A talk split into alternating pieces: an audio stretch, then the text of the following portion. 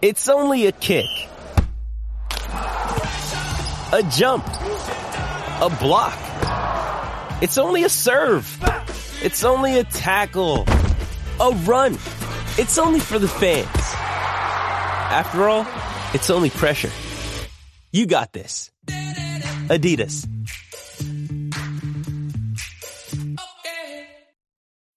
When you need mealtime inspiration, it's worth shopping Kroger, where you'll find over 30,000 mouthwatering choices that excite your inner foodie. And no matter what tasty choice you make, you'll enjoy our everyday low prices, plus extra ways to save, like digital coupons worth over $600 each week. You can also save up to $1 off per gallon at the pump with fuel points. More savings and more inspiring flavors make shopping Kroger worth it every time. Kroger, fresh for everyone. Fuel restrictions apply.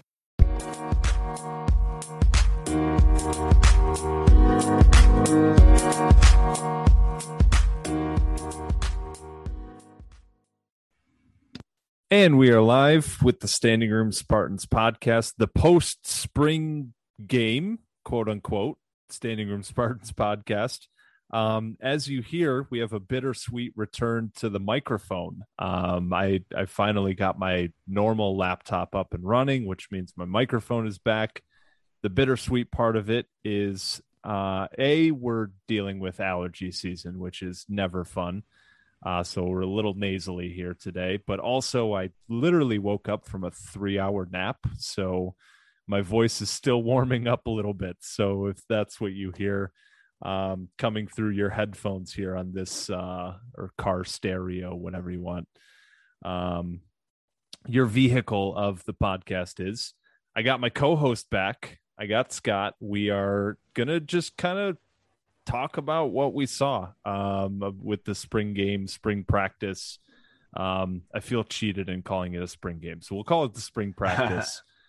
um, Scott, I don't know if you were able to watch live, if you watched it today, if you watched it ten times by now. Uh, I had it, but it's uh, a little Sunday late afternoon here. How are we doing today? Uh, good, a little sneezy, a lot sneezy. Um, so hopefully we will get to the mute button before a sneeze strikes next. But uh, no, doing good. I watched it. Well, I wouldn't say I watched it live. I had it on live, uh, but I was repotting a tree, a house plant. So um, I a was house not plant paying or a tree. It's it's it's a large house plant. It's like an indoor tree. Like um, it went well, but I didn't watch much of it. And then I got up this morning, Sunday, and uh, and I watched the second half. I don't think I watched the position drills again. Yeah, I so I was telling you before the pod started that I I made this an appointment to the point where I was like ready to ditch a, a housewarming party early to come home just to watch the spring game live. Uh, turns out the standing room puppy has a little bit of the poops, so we I stayed at home anyway with her.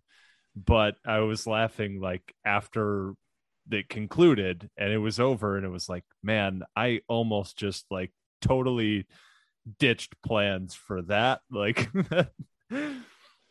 Yeah, yeah. I mean, I missed the first 15 minutes of the broadcast when it was live and turned it on and realized very quickly that I was probably doing myself a favor by turning it on late.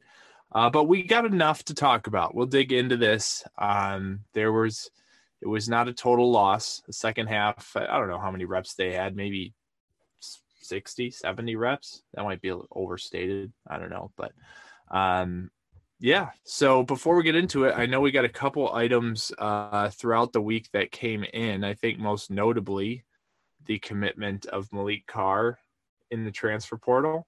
What do you think of that? yeah i i mentioned it a bit last week and this week it was made official um so that's always you know kind of what you're looking for there. But no it it sounds like he's going to be playing more of a tight end role than a wide receiver role. Um i think you know we've we've talked about cam allen as that kind of okay Mhm. he's a tight end but you're probably looking for him more as a receiver uh in that you know big slot kind of role and it seems like Maliq Carr is that type of player. I don't know how much he's going to be lined up on the outside truly as a wide receiver as he's listed on the roster. Um, just given his size, he's like 6'4, 250. Um, looks like he's got the frame to put on as much as he wants, to be honest. So I, I like it a whole lot um, as far as competition for a spot that we've talked quite a bit about, just haven't been able to find that guy to, to really break through. Yeah. And I mean, the goal line fade aspect could get him on the outside, you know, kind of the role that we were hoping Trayvon Morgan would someday find himself in. Obviously, that didn't work out, but uh, yeah, big, big body. Um, I, I think it's honestly kind of a blow to Cam Allen because uh, Maliq Carr is at least on the more receiving side of things a little bit more gifted and a little bit more mature, um, given his year of experience at Purdue. Um, kind of trying to play a similar role to Cam Allen. So Maliq Carr may be breaking out of the scene a little earlier, but we'll see. I mean, there's a lot of offseason and that if you want to call it a wide receiver room, I don't know if he'll be with the tight ends or the wide receivers, but that receiving core continues to be a, a strong point for this team. Yeah, we just keep on bringing in talent. Like we, we kind of mentioned before the pod um, we try not to do the podcast before we go live but we were talking a little bit about just the feeling of the roster right now compared to what it was last year. And this is we have one more thing to hit on before we we get to the spring game stuff and that's um there are some some tea leaves uh that Quavaris, which just sounds like it can't be the correct pronunciation, but that's how it's pronounced on the Tennessee website. Um, Quavaris Crouch. He's a linebacker at Tennessee uh, true sophomore last year, started every game for them at linebacker, had a pretty nice season at 11 tackles against Texas A&M, um, 11 starts in his career, played a lot as a true freshman.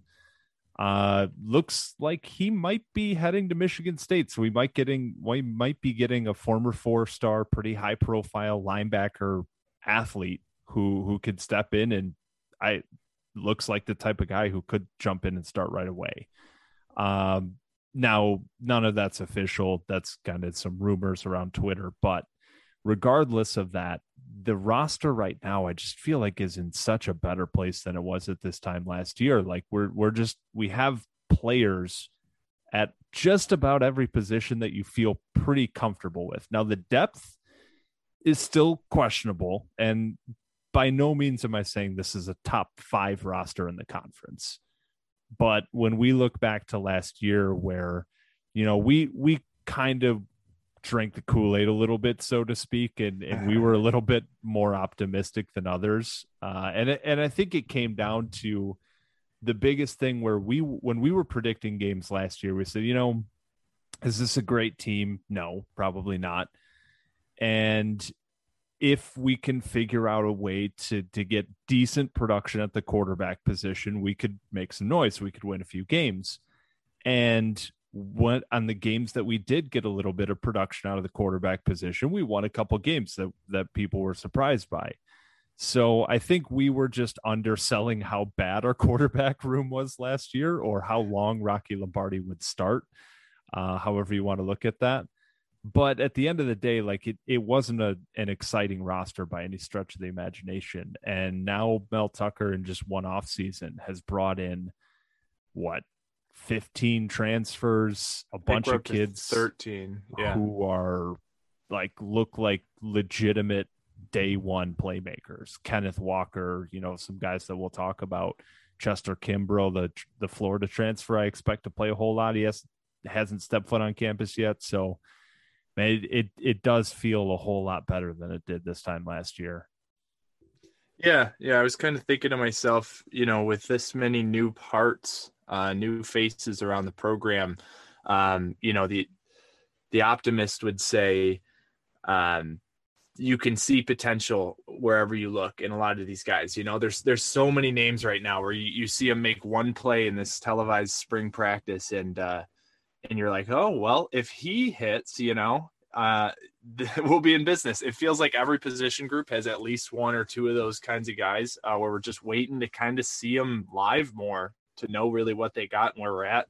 Um, you know, basing it off recruiting profiles and very limited highlights from last year, the previous school they were at, if they even played. I mean, it's it's really hard to gauge these guys. So there's a lot of um, potential, I guess, to to convince yourself that we're in in great shape. Uh, in the pessimist would say we have absolutely no idea if any of these guys are any good, um, and we may be right back to where we were yet uh, last year. But uh, but it's exciting. I like I like the optimistic approach, and it's it's always fun to see that potential. Yeah, and, and again, for those who were listening, you know, last year, especially in the preseason, we are more of the optimistic folks. Uh, I think our our record predictions compared to the consensus were uh, a little higher, but they were generous.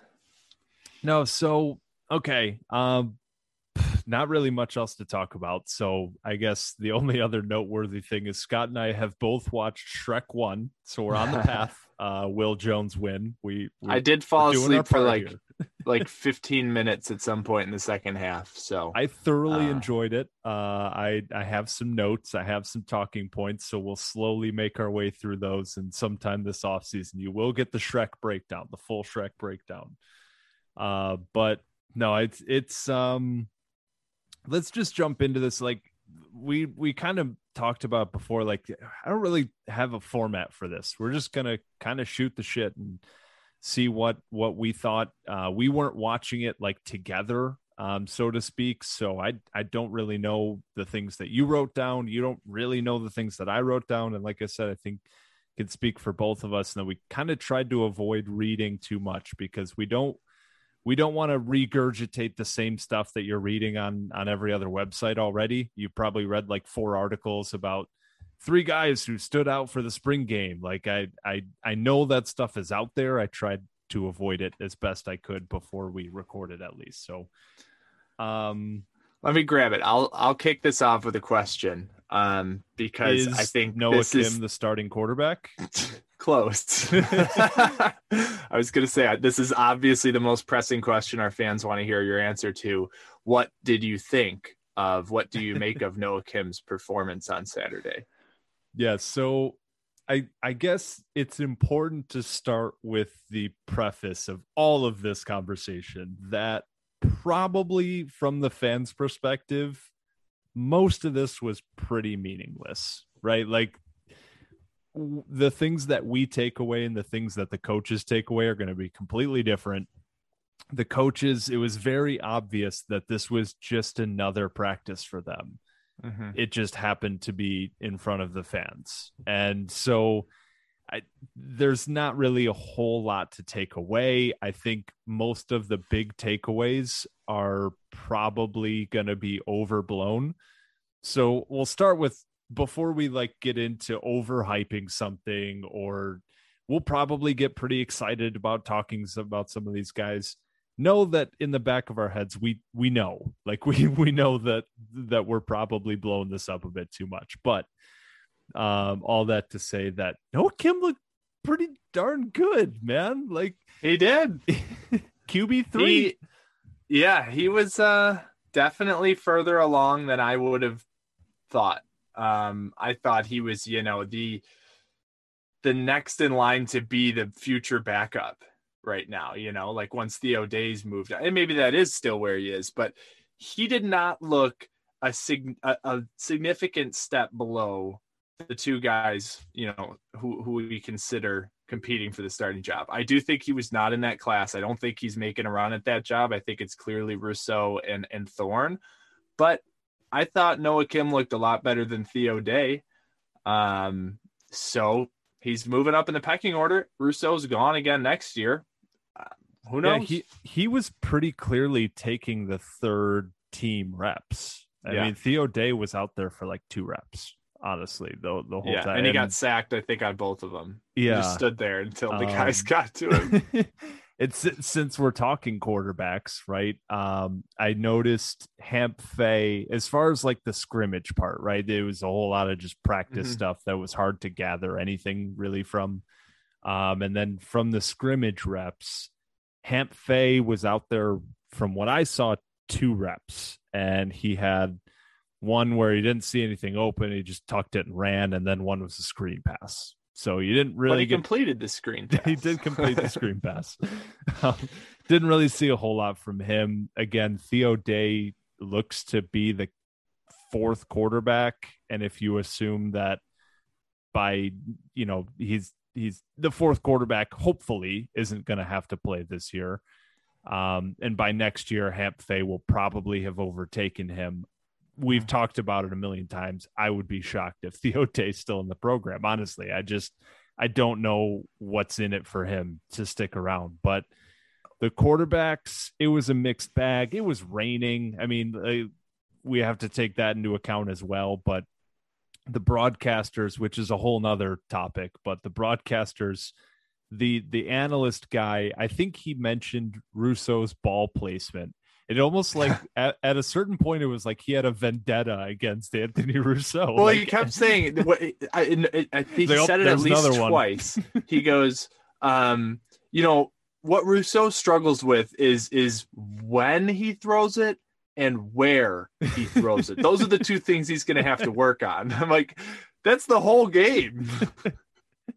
you know the the problem with Anthony Russo playing football is just his ability to play football. That's it. It's, it's a challenge. yeah, no, the commentators we could uh, we could go on about for a little while. That was pretty brutal, but um, there yeah, were certain plays thought- like where I I think Anthony Russo from just from what I saw on Twitter, a bunch of people ah he's not looking that good, and the commentator kept bringing oh his ball placement, his ball play. There were there were a couple throws that weren't right on the money again, but there were also a couple throws where it was like a quick slant and he threw it low. You're supposed to do that sometimes Yeah. because the linebacker is going to come in and take the dude's head off. Like you throw it low to protect him. So like, yeah, some of the throws that he missed, he missed, but some of the throws that appeared to be misses, I don't think were. I, I think they were planned to be thrown low or high because that's where his guy could get it. Um, I don't know. Quarterbacks, Russo looked pretty good. Thorne looked pretty good. Um, Thorne seemed to be taking more of the first team reps. Take that for what you will. Again, there were a ton of guys that weren't playing.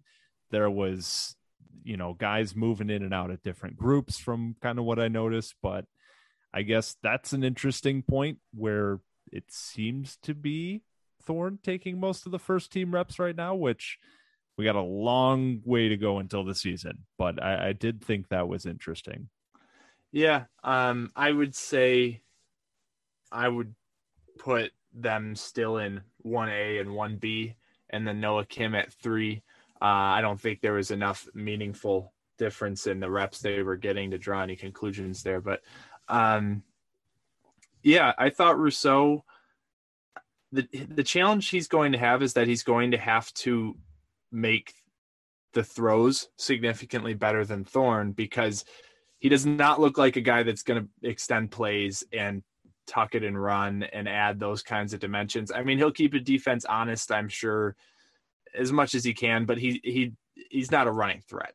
Um, so he's going to have to be a great, well, you know, significantly better passer than his competition. He even Uh, mentioned that after the spring game, somebody was asking him about it, and he he just said straight up, like I, I'm a pocket passer. Is like, I if you need me to tuck and run on a third down, I can get you the yards, but that's not my game. So mm-hmm. yeah, I mean that's that's a good point. You know, he's he's gonna have to like we've talked about the the flip side of the quarterback competition where Thorne if if he's going to win it out he's going to have to be significantly better because Russo has so much more experience in college and you can say like yeah well Thorne has experience with this offense sure not a whole lot of it um so I like Thorne in general is going to have to be significantly better just to earn the job Mhm. I think.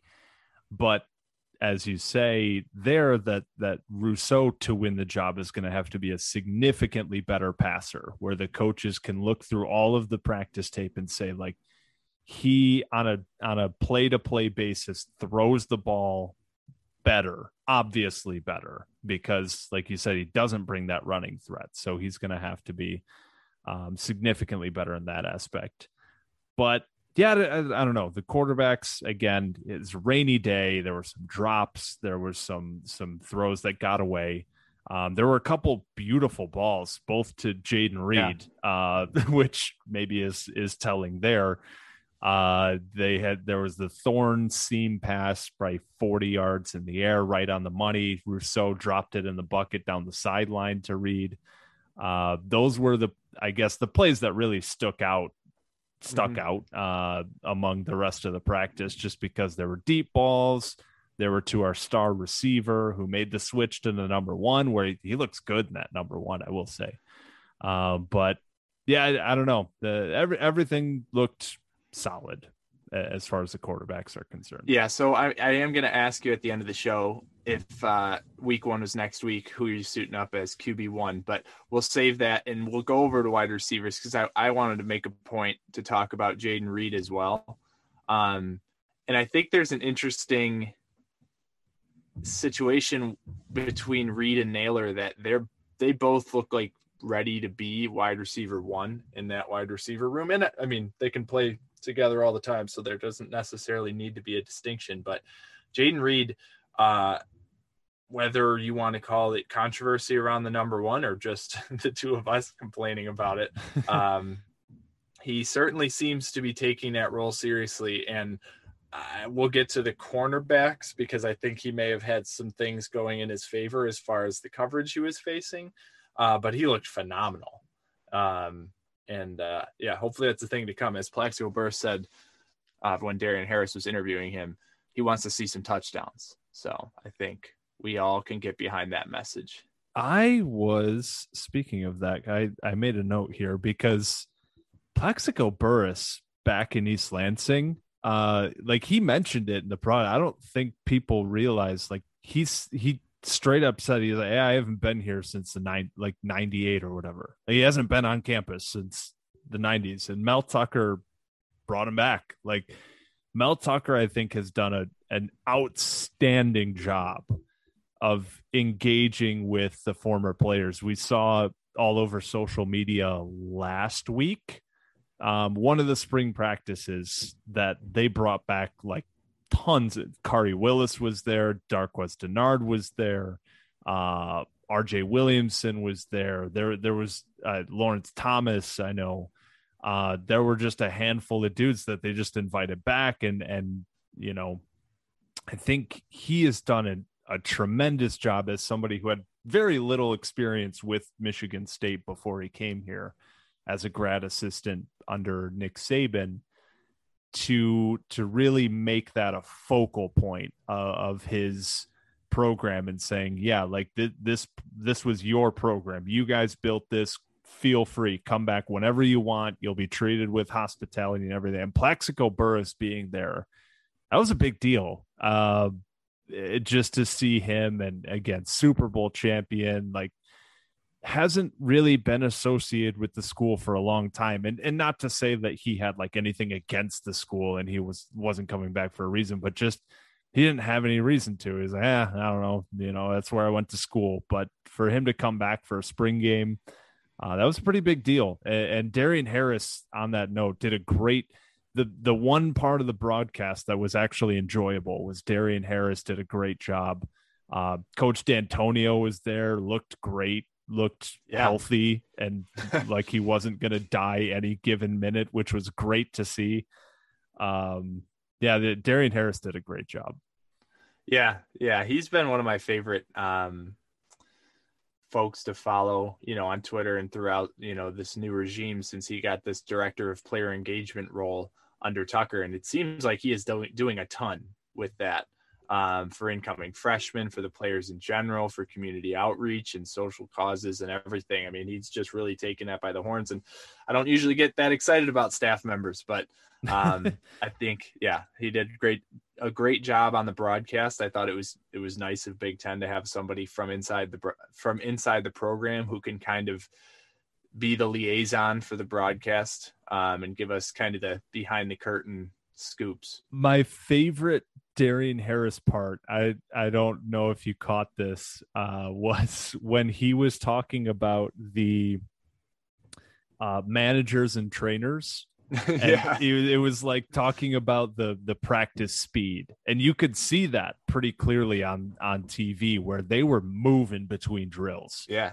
and setting the ball and everything. And he he goes, "Yeah, we we actually just uh like last week we had like a highlight reel for the managers and trainers of, you know, getting the ball placed and everything and and they had their own like conditioning program." And the lady who was doing the broad, she was just laughing. She's like, "Ah, ha, ha. like, really?" And he's like, "Yeah." Like it was just so like matter of fact like uh, why would I lie about something like that? Yeah.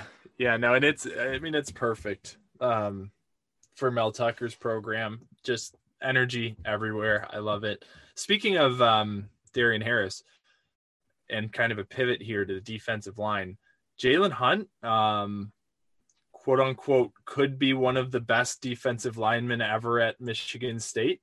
Wrote that down. Question mark. Yeah. I mean, I expected thing big things for him from the flashes we saw last season, but like big things being like a like a strong starter someday.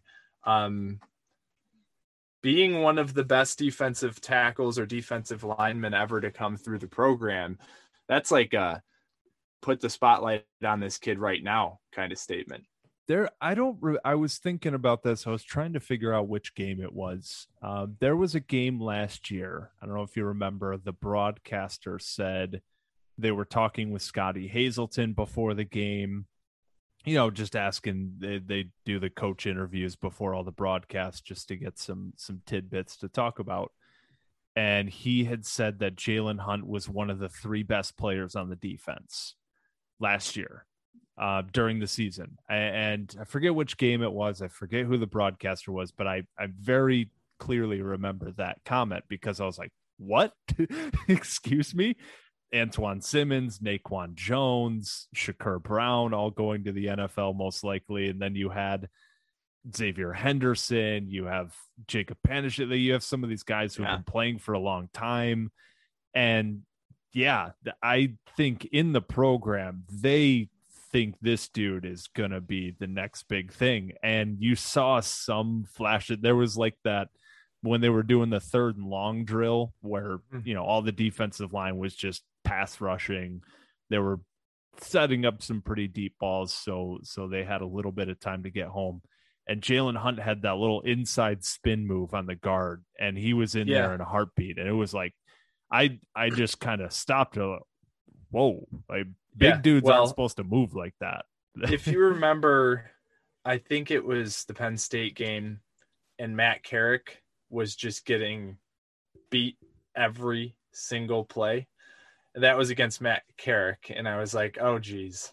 Um, but maybe we can give him a little bit of slack if if this Jalen Hunt truly is, you know, this. I'm not. I don't want to blow it out of proportion, but this big talent. Yeah. Um, I so on the D line, I had a couple other notes here. Uh, somebody that I mentioned actually before the the spring game, so I want to pat myself on the back a little bit here. Simeon Barrow, number eight. If Yeah, if wow. anybody else saw him pop out a little bit, I thought he made some plays that really impressive, like just a really quick first step, getting into the backfield, causing some havoc again, like I get it. I know spring practice, all of that, but he looked really impressive and he looked like th- this was one of the things that I was kind of looking for is just you can kind of see just from their their size their where they're carrying their weight like you can see some of these guys and say oh he he looks like he's carrying his weight well he looks like he had a good offseason program all that kind of stuff. Simeon Barrow was one of those guys. Another one that that popped out for me, uh, and I I had to go into the roster because I saw the number. I was like, "Who is that dude?" Yeah, he looks. I know what's coming. Chris Mayfield. Oh, that's it was a defensive was tackle who lined up wearing number thirty. And I was like, "Okay, first Oh. of all, who the hell's that guy wearing number 30?"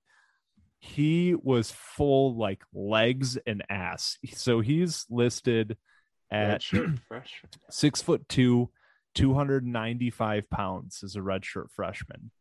He was carrying probably 200 of those pounds in his thighs and in his ass, which sounds weird. I know, but I I listen to a ton of football content. I read a ton of football content, and that's one of the things where where pro scouts are looking for a lot. Like not not hyperbole. One of the first things that they'll look for in most football players is like legs and ass because that's when you can carry that power and yeah I, the the first thing that caught my eye was there's a defensive tackle wearing number 30 what? But then speaking the, of weird numbers you have uh, out. he made a couple plays. So that's somebody redshirt freshman chris mayfield. Just just remember that name. I i have a funny feeling i got a nice um a, a good vibe from him. Diamond so in the rough perhaps I, I think that's somebody that that maybe we'll be talking about and in, in one or two years, and not necessarily saying for this year, but I hope he keeps number 30. That Speaking was the aesthetically very interesting. Guys and numbers that you wouldn't expect. Um, we got our first look at Brandon Wright getting some reps in the pass rush, kind of late in the broadcast. I thought he looked good. Um, as a third down speed rush specialist, I think, I mean, I'm sure he certainly has a lot of work to do yet, but his speed was clear. He got home on one where Theo Day was in. Admittedly, I think Theo Day just kind of stood there like a statue for way too long. But Brandon Wright got around his man on a speed rush and got home with it. Um, did you see Drew Jordan at all? I I wasn't keeping an eye out for him, but I don't actually remember seeing him on the field. I he didn't really make any play. I did see him out there. Um, okay, looks good as uh, again yeah. just as far as like you look at the way they're carrying their weight the body he looks like a big 10 defensive lineman that's for sure. So i didn't see him make any plays out there but i did yeah. see him. Looks good. Uh, that's about the extent of it. Michael fletcher also another big body defensive end who fits the bill. I think uh, the color commentary guy called him a tall drink of water. Make that what you will. Make with that what you will. Um, but he I think is still a pass rushing rushing specialist. There was a rep um, where Kenneth Walker was taking it to the right side and Fletcher had contained on the left and just absolutely crashed himself into the scrap and it was an easy cutback for Walker who made the right play and he I mean it was a good rep for Walker too. Um, and we'll talk about him a little bit but yeah Fletcher I think still has some work to do to be a, an all around um, defensive end, but I think you know third down guy, bigger body, uh, going for a little bit more power. I think he'll he'll fit that role probably this year. Yeah, the the traits with Fletcher are obvious. So yeah. when once he puts it all together, I think he could be scary. And like I mentioned uh, last week, two weeks ago, I don't even remember. Um, you're looking at a defensive end rotation where it's deep this year, but after 2021, that thins out real quick because our top three guys are are all gone. So he's he's going to be a rotational guy again this year, but by 2022 he's going to be asked to be the dude. So I'm going to need to see just you know again just keep progressing, keep getting better, uh, keep getting more consistent. Um, the rest of the defense, there were. I wrote down uh, Noah Harvey still slow. that was that was a note that I made. He's a leader now, though. Apparently, right? He's still which slow. is very frustrating. It it was. It, I get the vibes that I got from Rocky Lombardi last year in the sense yeah. that like the whole offseason the coaching staff just keeps talking up the leadership and I'm like there he's going to be enough of a quote unquote leader that he just has to start and yep. that's very frustrating to me uh, it was it was some like wide stretch run play, and it was just you can tell he's like running, but it looks just like he's like casually jogging over to the sideline. And yeah. it's just like, oh God, I don't need to see this again for an entire season. Um Cole DeMarzo, your boy. I, I wanted to bring this up. So I, I brought up my guy, Simeon Barrow. Cole DeMarzo made a couple nice plays. Yeah. Yeah. He came out there first team. I, I think Chase Kline was a little dinged up. Uh, he didn't participate at all. So I, I do think Chase Kline is still the other starting linebacker as of right now. But Um, with Kline out, you know, you would think number three linebacker comes up. We thought before the spring, maybe that'd be somebody like Hightower. Uh, looks like Cole DeMarzo is linebacker three right now. And yeah, he made some good plays, as did Cal Haladay, Haladay, who maybe is linebacker four. Um, both of them looked pretty good given the competition. I wouldn't say either of them looked outstanding, but um, but yeah, plays to be made in linebacker. I still think the linebacker situation. I don't think our all of our starting linebackers coming this fall are on the roster right now. I don't know if it'll be one more. I don't I think it'd be pretty hard to find two of that quality. We got the dude from Minnesota coming in, right? Who wasn't Yeah, there true. in the spring practices. So that'll Yep. be one guy who is uh I the name is escaping me right now. But that'll be a guy who is definitely going to be in the mix at least for for uh, uh one or two spot on the depth chart. Another guy I wanted to shout out because I I know he's not going to be in for significant playing time, but he did make a play. it was in the uh before the scrimmage part. It was like a seven on seven type thing or something. Um, Terry O'Connor, did you know that this guy is on the roster? I don't, I don't even know if it's Tyler's brother or something, but he looks Yeah. identical to him, and his last name is O'Connor, so I'm assuming he is. But I would Yeah, also is. assume that they would put that in the bio, and it's not. So I don't know if it's just a very strange coincidence that he has the same last name and looks exactly the same. Um, he had a nice interception, so I wanted to shout out to Terry O'Connor, uh, linebacker number fifty-eight. It was it was before the the normal scrimmage part. Okay. it was like the seven on seven or something. Yeah. um, he kind of dropped into his zone and and made a nice play on the ball. So I wanted Yeah, to shout was him out. he got a few, a few Probably the last time that we'll talk about him the rest of the season. So I wanted to make sure that that we got his name out there. Speaking of uh, interceptions, um, Michael Dowell had a good one. I would say, as much as anyone on defense, or at least the back seven, was on Saturday, he was all over the field. Yep. Um, he made a lot of plays. He had another pass deflection where he reached back behind him, uh, knocked one down, and uh, just generally seemed to have a nose for the football. I think they played him a little bit more down in the slot. The note that I wrote down was basically, uh, you know, where will Michael Dowell start? Not will he? I think he'll be a starter. They might bounce him around throughout the season too. He's kind of a Swiss Army knife uh, back there, but it looked like that. And I think if if you're looking at him and Grose, they like his size down low a little bit more because he can co- kind of come in, play an outside linebacker hybrid, whereas Grose is a smaller body. And I think if they both are ready for it, I think Dowell in the slot with Grose over the top at that open free safety position makes a lot of sense. Yeah, that that was something I actually thought about as well. But Dowell, yeah, he, uh, again, it's as impressive as anybody else. Just as as far as a guy who was running around, making plays, looked good, looked athletic.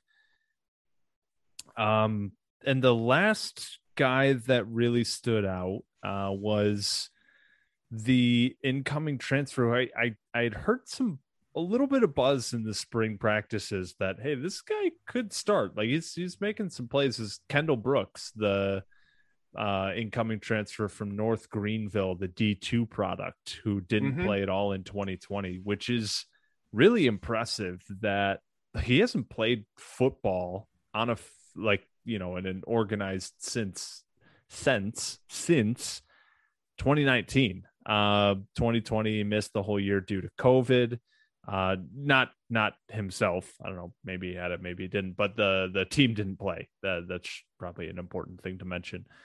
Um transfers into michigan state comes in in spring practices and just immediately looks like a darn good ball player. So um kendall brooks he made a couple uh plays. There was one pass breakup on the sideline during that two minute drill phase that that stood out to me where Mhm. he he just went up met the ball perfect timing swatted it away so i wanted to, to give a shout out here to kendall brooks who again you know we're we're going to need corners to step up and he's somebody that on the other side of Kalon Gervin could be really making some noise for that job before some of the other guys get on campus before fall camp.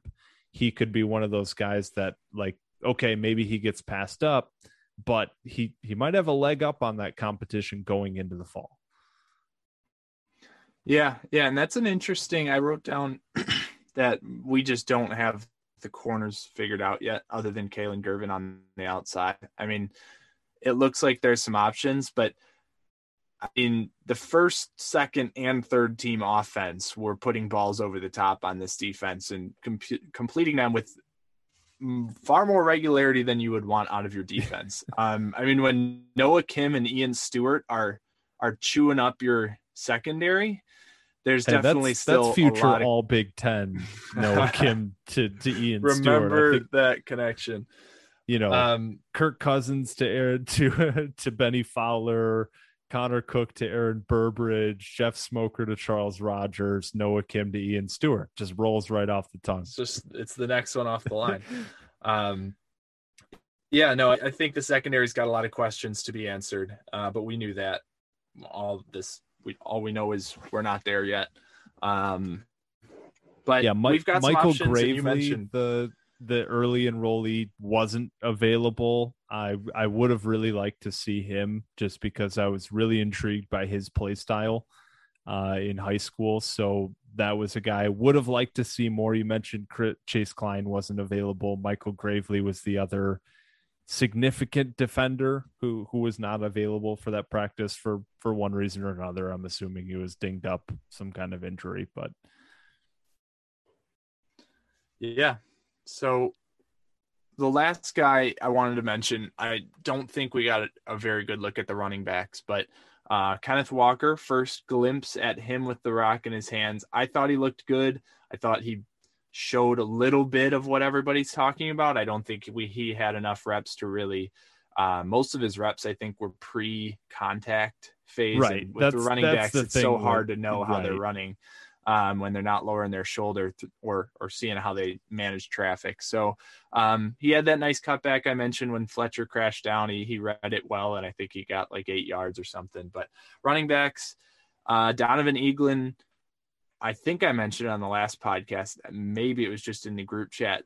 Looks really big, like a nice bowling ball who's getting some reps in there. So I expect this fall he'll probably have a very niche role, couple packages just to get the ball in his hands a couple times a game, maybe. But um, you know, another name that you kind of forgot about. I think he redshirted last year and then jumps back up after his redshirt year.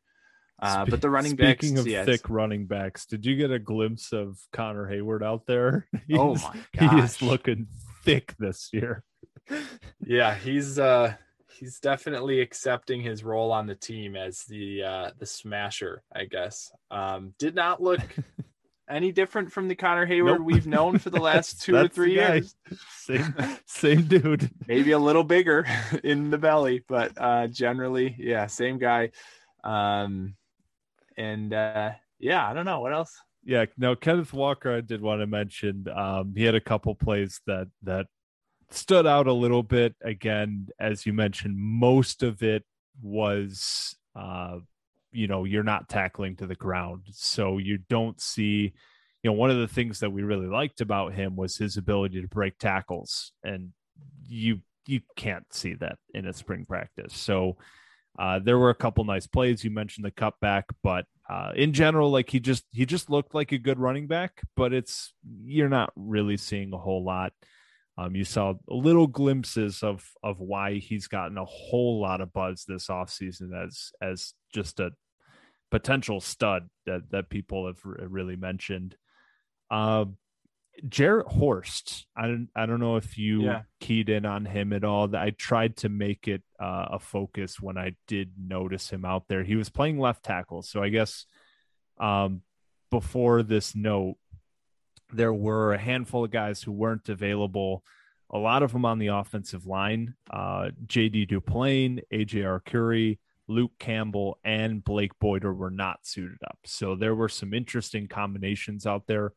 I did think it was still a little bit noteworthy to see Kevin Jarvis playing right tackle for for most of the time out there, or all of the time that I noticed at least. Uh, again, AJ Arcuri not suited up, but uh, I thought that was interesting. I've had a thought recently that I've shared on Twitter. I haven't shared on the podcast. What if Jarrett Horst just takes the left tackle job?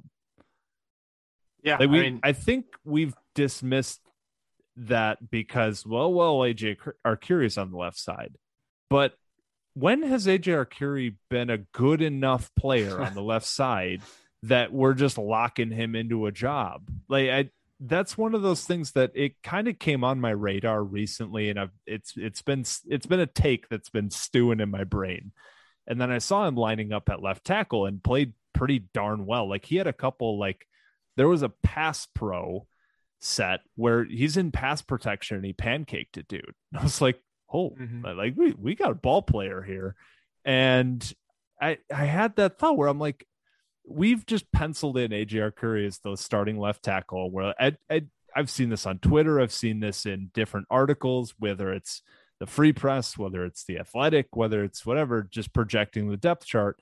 And I think you know we've done the same where you assume, uh, okay, Jarrett Horst is going to come in, he's going to play right tackle.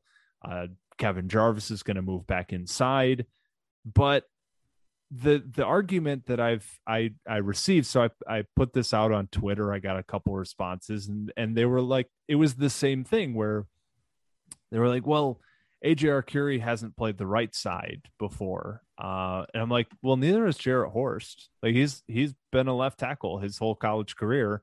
And it seems like he was a lot better at it than AJ Arcuri was. Like I I think we've dismissed that. And I think that's something that we need to keep an eye on. I think there's a distinct possibility that Jarrett Horst just takes the left tackle job.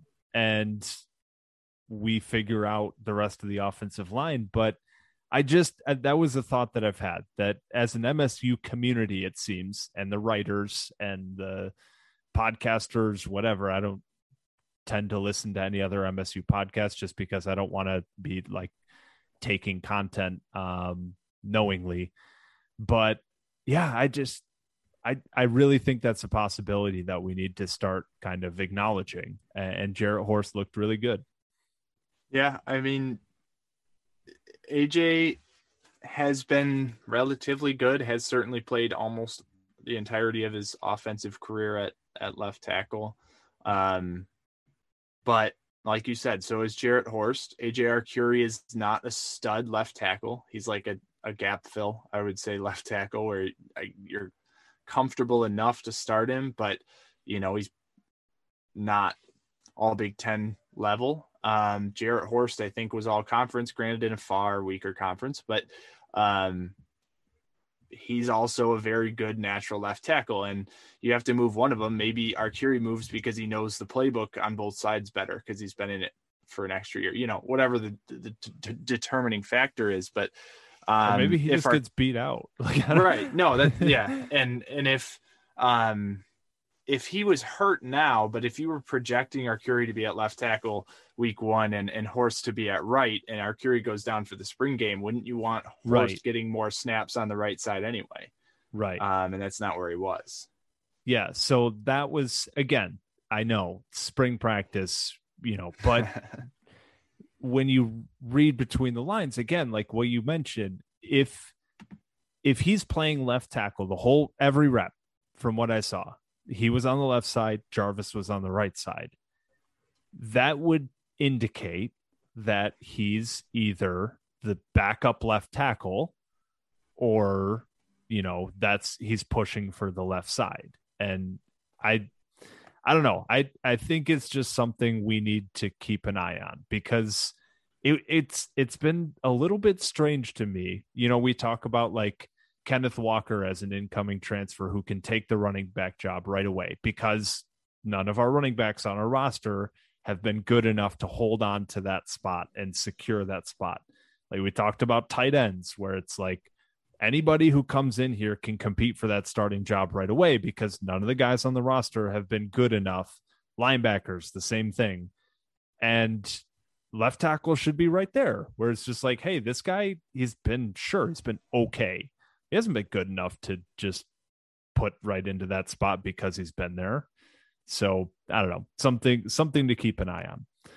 Um, the the first team, if you will, uh, offensive line. This this was a tweet that I did uh, take from Stephen Brooks from 24 7 uh the the starting offensive line was jarrett horst left tackle james ohanba who looked like a mountain at left guard. Uh he's listed i i had to check this because he's only listed 6'4 310 which is like you know decent size for a guard. It's nothing special but he looked way bigger than everybody else out there. I don't know. He was only six four, just six four, three. right. You know, that's it. Matt Allen at center, uh, Carrick at right guard, and Kevin Jarvis at right tackle. So for what that's worth, that was seemed to be the first team group. Again, Duplain was out with injury, um, saying that will not be our no, starting lineup no. week one. No, you have two potential starters, I think, with Duplain, uh, or three, I guess. Duplain, Arcuri, and Blake Boyder. Uh, I think three potential starters that were out.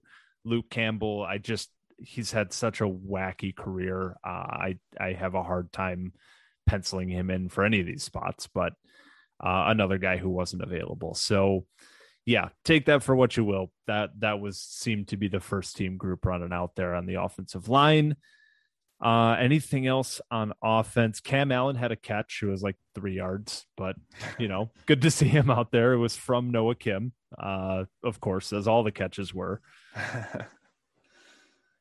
no, I don't. Uh, Ian Stewart, I know we mentioned him in passing. He did have a phenomenal game as far as guys you wouldn't. Well, game practice as far as guys you wouldn't expect to be making a big splash in a spring football event. Uh, Ian Stewart had some really impressive catches. Um, yeah, tight ends Gillison again. I didn't really. I know he was out there for a few reps, but I didn't really see him do didn't anything. Didn't even notice that he was um, on the um, field. Gissinger had a couple catches at tight end. Uh, Guajardo was getting a couple of reps. So tight end is still very fluid. Um, Speaking and, and of, of Guajardo, did you see the picture of the like before and after with him? Yeah, I don't know shit. what they're what they're feeding him in East Lansing. This this whole new strength and conditioning nutrition program is uh, something to write home about. I guess. Hopefully they'll they'll let some alumni get in on that program too. I'd yeah, last so, about an hour. I don't even know if I'd make it that far. No way. No chance. uh, the the last note I had was just uh, to to kind of wrap up the the talk was it was a, a, little different than things that we've seen in the past. It was I I wrote down it was a no frills spring game. you know, in the past we've seen which which is funny because Mark Dantonio was such a just football guy. He wasn't in it for the media. He didn't like talking to the media. He was just that old school kind of coach. And we saw Draymond Green suit up in a spring game, play some tight end for you know, for the fans, for fun. We we didn't see anything for the fans on Saturday, like for better or for worse. That was Mel Tucker just showing his cards of like, hey, this is my football team. We're doing a football practice. And if you want to yeah. put it on TV, fine. Okay. But like we're doing a football practice. And you know, he mentioned like, okay, we want the fans to see how we approach the game. And it was just I don't know if there's like a disconnect or if it was intentional or unintentional, but it was just funny hearing how Mel Tucker seemed to be doing this for the fans. And I don't know if he knew or cared if none of the fans were interested in it. yeah. No, I think it, I do think he was, I think this whole program now is playing things more from a marketing perspective than Dantonio was interested in, you know, social media, everything else. Um, I think this was a big calculation for recruits. I think they wanted, because they can't have recruits on campus, they want to be able to show a recruit this is this is life in our program. This is what practice looks like. So they can start envisioning themselves in the program, you know, without that on campus perspective. Um, so I think that honestly is why they made it look so real as a practice. Um, and, and like you said, no frills, no kind of Draymond Green, chintzy, have a basketball player go up for a goal line fade, whatever. Uh, yeah. But it was it was good. I thought. I mean, it was certainly. We talked about this before we started recording. As a fan, it was a bummer. Like it just wasn't exciting. Um, it was as dull as you could make a televised football practice.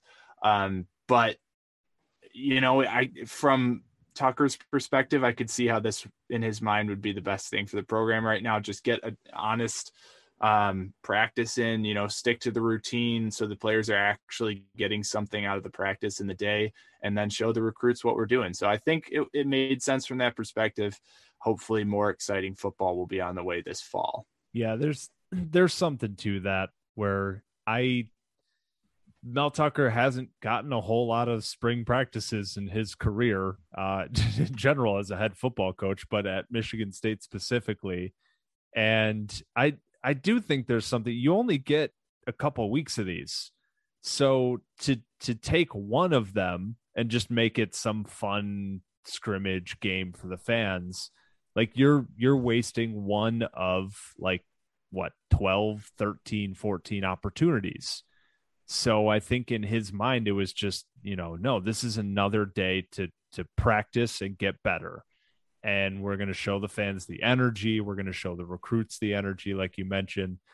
But yeah, that that was something that was kind of funny, where he the, all of his comments about the format and everything was like, we want to show the fans what we, you know, and and all the fans seemingly on social media that I follow were just like, yeah, that was dull. so I don't know, like as you guys have heard for the last hour, like there were a few takeaways. There were some things that I think are interesting. Again, we know. Um, so for all of the comments that we may or may not have made about this guy could be a starter, this guy looks like he could be a but we know it's one spring practice. We get it. But this is the only thing that we have to work off for the last 167 days since the Penn State game and for the next I think it's 130 until the next like game. 131 so. days. What's the I think it's. I think it was 132 no yesterday. I know we're so. on the road at Northwestern week one. I don't. Nobody let us get past 99 because we need to send out a picture of one of the famous Bubba 99s. Smith, Bubba Smith, Raekwon, maybe Jalen Hunt. Who knows? Kill Bubba Kill. We'll see. So that's that should be in like a month and a half, Kevin. Yep, the countdown has will begin. Uh, I I always love that the the the people start getting into it. You you can see like because for those who have no idea what I'm talking about, um, on Twitter at Standing Room MSU, we'll do the countdown. So at starting at 99 days away from kickoff, um, we'll start counting it down. So I'll put a player who was number 99, who was number eight, 98, and we'll put a picture of a player we'll we'll post the countdown and and uh, at the beginning it gets a little bit hype and then once you get through like the 70s and 60s where you're struggling to find some some guys gets a little dull but you know people start getting into it i know our guy Spart Antiques on Twitter. He always he always responds with some random dude nobody's ever heard of who has like his rookie card or something. He's he, that that's one of the best follows on Twitter for for anybody. It's like it's it's spelled out like Spartan Antiques, but only with it's like Spartan Antiques um condensed. So follow him. He's he's got so much just random awesome MSU memorabilia uh that he'll post all the time. So I do appreciate him and, and his replies to all of the uh, the countdown posts, which is some random dude that nobody's ever heard of. So, um, yeah, I don't know. Anything else before we get out of here?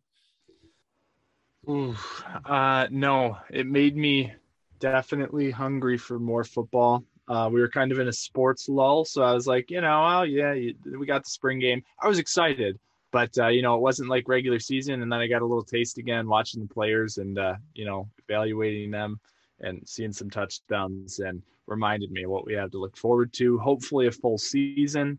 Uh, hearing a little whisper from the fans uh, when they were cheering on Saturday was a reminder that hopefully we will have stadiums full of football fans again this fall for a full season. Um, hopefully, we'll be playing better too. A lot a lot to look forward to in East Lansing. Yeah, and again, uh, for those who you know thought it was dull, it was boring, whatever. Um, that's the only Michigan State football you got until September fourth. So you know, enjoy it, take from it what you can, and uh, it's it's a long off season. So uh, follow on Twitter at Standing Room MSU and at Spartan Martin 18. Follow on Instagram at Standing Room Spartans. Head over to the website standingroomspartans.com. Uh, follow the the podcast, like subscribe wherever you're listening, Spotify, Apple. Uh, leave a review if you listen on Apple. Uh, Spotify doesn't have that feature. I wish it did, but uh, leave a review on Apple if you're listening there. If you're not, I would appreciate it, but I don't want to make you go out of your way. Um, other than that, yeah, have yourselves a phenomenal Monday. The rest of your week. We'll be back next week and through the whole off season. Every single week, we'll do uh, once a week shows through the whole off season until we start getting closer to the games. Uh, we'll head to two times a week throughout the whole season. So, have a great Monday. Have a great rest of the week. Go green. Go white. Take care, folks.